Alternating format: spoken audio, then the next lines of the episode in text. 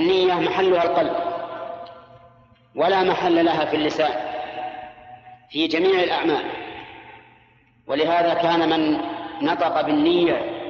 عند إرادة الصلاة أو الصوم أو الحج أو الوضوء أو غير ذلك من الأعمال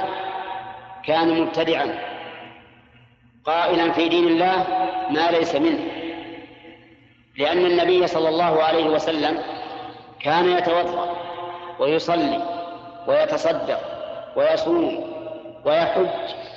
ولم يكن ينطق بالنية، لم يكن يقول اللهم إني نويت أن أتوضأ،